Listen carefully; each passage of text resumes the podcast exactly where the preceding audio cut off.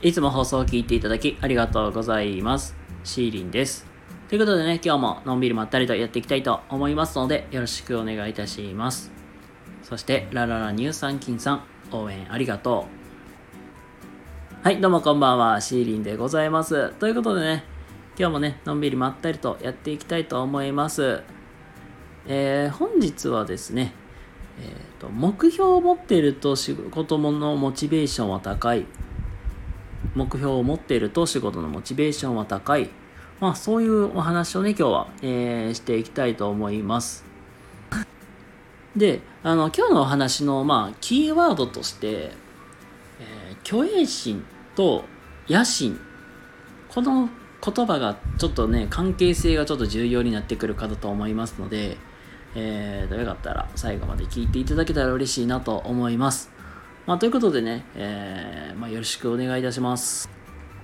はい、えーと、本題に移りたいところですが、すいません。お知らせと宣伝だけさせてください。えーコラボ対談企画、ワンオンワンっていうのを今現在ずっとやらせていただいております。で、現在ゲストさんの募集中ですので、もしね、やってみたい、興味ある方とかいらっしゃいましたら、えーお気軽にご連絡ください。えー過去のね、アーカイブね、すいません、残しておりますので、よかったらそちらの方もご覧ください。はい、まあそんなこんなで今日はですね、あのー目標を持っていると仕事のモチベーションは高い、まあそういうテーマでお話をしていきたいと思います。はい、えー、まあそんなこんなでね、まあ本題に入りたいんですけども、えっ、と、実は今日の話って、あの元ネタが実はあの、起業家に向いているとと向いていないとの違いは何かという、まあそういう話をね、今日はしていきたいまあその、まあお話をね、元にお話をしていくんですけども、えー、とこれ実は自分もその元ネタのブログとかも読んでいって思ったのが目標を持ってた方がいいんじゃないかなって。それに向けて走っていくというこの姿勢ってすごく大事だと思うんですよ。はい。で、まあ、ちょっとごめんなさい、まあ、ちょっとだ話ずれちゃうんですけども、まあ、今日のね元ネタはねあの概要欄にまた貼らせてもらいますのでそちらもまたご覧ください。で、まあ、まあ要するに起業家に必要な素質は何かとかあと仕事をねなんかその熱心に取り組む人の姿勢ってな共通してるところってもしかするとそこなんかなって。まあ要するに今あの目標を持ってきちっと取り組む、まあ、そこが大事なのかなとか思って思ったので今日はねちょっと自分なりにあのまとめていこうかなと思います。でな皆さんにねちょっと軽く質問になるんですけども起業家ってどういうイメージ持ってますかと。って聞かれると熱意があるとかさ。あとすごいなんかね論理的に考えられるとか。あと俯瞰的に見れるとかっていう感じで。でなんかそういう意外となんかね大な熱意があって大胆に動けるみたいなね,、まあ、かんね言ったら考えて動けるとかそういうなんかイメージを持たれてる人って多いと思うんですよ。で実はそれって全然関係ないんですよ。で実際にね,、まあ、ねなんか会社で働いてるとかそういう人たちを言うから奮い立たせて動かすとか、まあ、それは仕事の大小関係なくモチベーション高く、あのー雰囲気を保つ方法ってまあ言って実は行動原理っていうのがすごく大事ですよと。でその行動原理の中でもこのキーワード先ほど言ったキーワード虚栄心と野心っていうこの言葉が2つ。この2つの言葉がすっごく大事になります。でまず虚栄心って何かっていうとあのあれですね。もう周りの目とか社会的な体裁をめちゃくちゃ気にするみたいな感じです。で野心っていうと自分の持っているなんか野望とかに近いかな。なんか自分はこういうことをしたいって目標があってそれに向けて突き進むみたいな。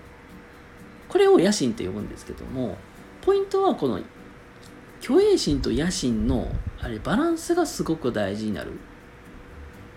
でここであの言うと一番最悪なのは実は虚栄心の方が割合的に高い人ってあの意外と事業失敗しやすいですよって話です。まあっていうのはそのやっぱりさ虚栄心が高い人ってやっぱり体裁すごく気にしてでなんか周りから見てあこれいいなってなんかこの人いいなって思われたいっていうのがすごく気持ち的に強い。でそうなると結局あのー判断自分のなんか仕事を決める判断基準としてその社会的に体裁がいいか悪いかみたいなんで判断しちゃう。でその結果あの悪い方向に転がったりもするし成長するっていう速度成長するとこもそのなんか青,、ね、青天井で止まってしまうということにもなりうるんですよ。で、まあ、ここで言ったら野心ってすごく大事ですよっていうまあもうこの要するに野心の方が割合的に高い方がいいですよって話でこの野心が高い人って実は自分の中にその判断の軸を置いている。このしまあ例えばもらった仕事があってじゃあこの仕事って自分のなんか中でそこの価値か価値としてこれはいいのかやらやるべきなのかってちゃんと決めてるんですよ。なので今日のポイントとしてはあの自分の中でこの仕事にをやるかやらないか自分の軸で決めるといいですよって話になります。なんかねすいません。なんか今日の話であんまり関係ないんちゃうかなとかね思いがちだけどこれ意外と転職するとかあのもしくは今のこの仕事をやっててえ本当に自分のためになってんのかなってね迷われてる方とかにもすごく当てはまる話かなと思ってて。うんともしねなんか転職しようかってか例えば迷ってるとかこのままでいいのかって思う人とかいたら自分がじゃあ将来何をしたいかなとかこういうことしてみたいなとかって目標を定めた方がいいかなって。でその中であの例えばあこの仕事をしててあこういう学学ぶ学ぶ価値があるとかこういうなんかやりがいみたいがあるとかあったら全然いいんだけどなんかあんまりやっててメリットないなって思ったら転職したらいいんじゃないかなって。っていう考えにももにもなるしあのなんでこの仕事してるんだろうとかなんか。ってなった時にも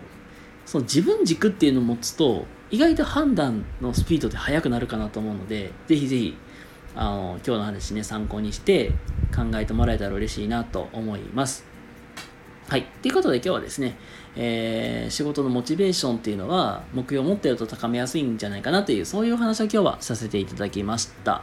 ということで、えー皆様今日も明日も素敵な一日をお過ごしください。シーリンでございました。それではまた次回お会いしましょう。またね